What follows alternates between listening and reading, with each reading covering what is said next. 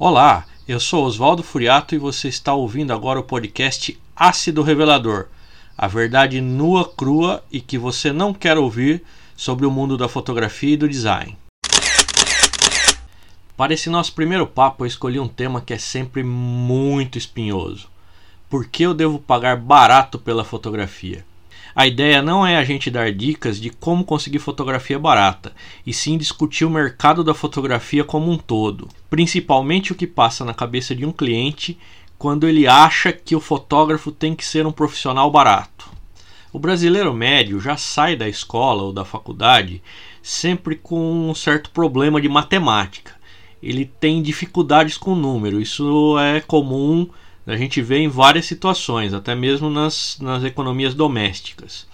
Isso faz com que, na hora de contratar um serviço de fotografia, ele olhe mais para o valor do que para a qualidade do serviço. Isso é um grande problema. Ele não consegue comparar um serviço de fotografia bom com um serviço de fotografia ruim e coloca todos no mesmo balaio na hora de decidir quando na verdade ele deveria primeiro ver quem é o profissional, saber quem ele está contratando, o tipo de trabalho que é executado, o tipo de equipamento que esse profissional usa, para poder dividir quem são esses profissionais e só então é, poder compará-los dentro de uma mesma categoria. Eu costumo comparar o serviço de fotografia a um serviço de corte de cabelo, por exemplo. É, você tem cortes de cabelo que custam 5 reais e você tem cortes de cabelo que custam 5 mil reais. A fotografia é muito semelhante. Você tem fotógrafos que cobram um valor extremamente baixo e você tem fotógrafos que cobram os valores mais altos. Em ambos os casos, a diferença de valores se dá a, principalmente à qualificação dos profissionais, os equipamentos que eles usam e a empresa que você está indo. Você pode ficar satisfeito com o corte de cabelo barato da mesma maneira que pode gostar do trabalho de um fotógrafo que cobra pouco. Mas em ambos os casos, com certeza o resultado não é igual entre o serviço realizado pelo profissional que cobra menos para com o profissional que cobra mais. Então vamos voltar à dificuldade com números. Um fotógrafo em início de carreira, sem ter feito curso nenhum de fotografia, é, nem de arte, nem de nada, ele vai gastar em média 5 mil reais para começar a trabalhar.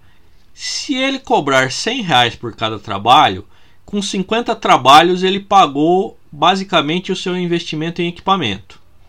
Mas temos que pensar que um fotógrafo profissional de alto nível vai ter um investimento muito maior que isso para ter um, uma boa qualidade. Isso sem contar suas qualificações e especializações.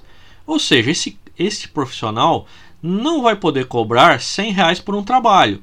A experiência dele é maior e o equipamento dele é muito melhor com relação a quem está começando na carreira.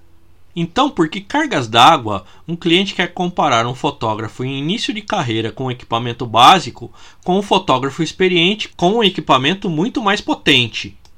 É como você querer comparar um limão com uma melancia. Os dois são frutas, os dois fazem suco, mas não tem nada a ver um com o outro. Embora boa parte dos clientes insistam em comparar os dois, como se fossem a mesma coisa. É possível entender a falta de dinheiro na hora de contratar um serviço de fotografia. Se você só tem dinheiro para contratar um fotógrafo que cobra até um valor X, não há o que ser discutido. Você só tem isso e é isso que você pode gastar. No entanto, não compare o trabalho de um fotógrafo que cobra X com outro que cobra Y, porque são coisas diferentes.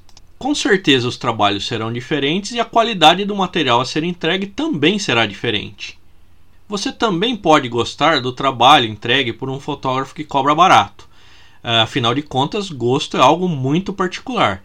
Mas tenha sempre em mente que fotógrafos mais experientes, com equipamentos melhores e informações melhores, entregam sempre trabalhos com qualidade superior.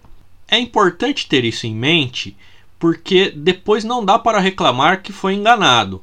Fotógrafos que cobram pouco geralmente têm menos experiência e seus equipamentos não rendem arquivos com muita qualidade. Falo isso por experiência própria. Muitos clientes que eu já tive e tenho vieram me procurar justamente para refazer trabalho que outros fotógrafos não tiveram capacidade ou competência de fazê-los bem feito. Lembrando, é claro, que nem toda fotografia pode ser refeita. Um casamento, por exemplo, não pode acontecer novamente só para ter uma fotografia boa. Então, se você contratar um fotógrafo ruim para fotografar o seu casamento, o único conselho que eu posso dar é senta e chora, porque nada vai poder ser feito depois. Outra coisa importante é que, além do problema com a matemática, as pessoas saem da escola sem conhecer direito arte. E temos que lembrar que, antes de mais nada, a fotografia também é uma expressão artística. Portanto, um fotógrafo bom, ele também é um artista. Se ele não tiver estudado arte, não tiver um bom conhecimento de arte, ele vira apenas um mero apertador de botões. E sendo só um apertador de botões, claro, ele pode cobrar muito mais barato, já que ele não gastou tempo, dinheiro e intelecto aprendendo sobre arte. Mas o brasileiro médio que tem problemas com matemática e problemas com arte vai achar que está fazendo um excelente negócio contratando este profissional. Quando na verdade este pode ser um exemplo bem claro da expressão o barato sai caro. Eu li recentemente um artigo sobre pessoas sensíveis ao preço. São aqueles que primeiro olham o valor, o número, e só depois olham para o produto ou serviço. E resumidamente, o artigo dizia que pessoas que olham primeiro o número estão mais propensas a cair em golpes. É muito comum a gente ver por aí fotógrafos que colocam valores muito baixos em seus trabalhos e ainda oferecem mais uma série de brindes, como fotografias ampliadas, banners, canecas, entre outras coisas.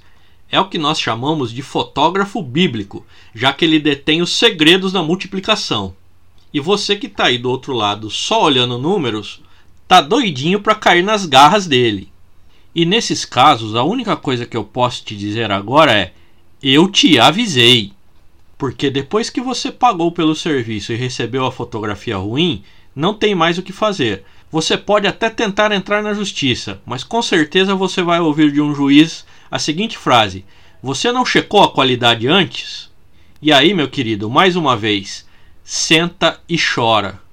Nós temos ainda uma nova categoria de fotógrafos que tem surgido que nós chamamos de fotógrafo de Instagram. É o profissional, entre aspas, que tinha um bom celular e fazia fotos e depois aplicava filtros. Então ele resolve comprar uma câmera profissional e começa a vender o trabalho de fotografia. Não podemos esquecer que fotografar com o celular e aplicar filtros é uma coisa, Realizar trabalhos profissionais e fotografias profissionais é outra completamente diferente. As chances desse fotógrafo ter problemas na execução de um trabalho é muito grande. E a recomendação aqui é que o cliente peça para ver outros trabalhos anteriores para ver qual é a qualidade e qual tipo de fotografia este fotógrafo tem experiência. Então, para resumir esse nosso primeiro papo, fotografia é uma arte e nela não há milagre em valores você tem que saber que fotógrafos baratos vão te entregar material com qualidade inferior e que fotógrafos que cobram mais com certeza te entregarão trabalhos bem mais elaborados. Espero ter ajudado vocês a entenderem a diferença entre os fotógrafos e os valores que eles cobram. A partir de agora, não venha me dizer que a cigana te enganou. Até o próximo papo. E se você tiver uma sugestão de tema que gostaria de ver aqui ligado à fotografia ou ao design, manda para mim e vamos falar sobre. É só me achar no Instagram, arroba Oswaldo escrito com V, e me mandar um direct.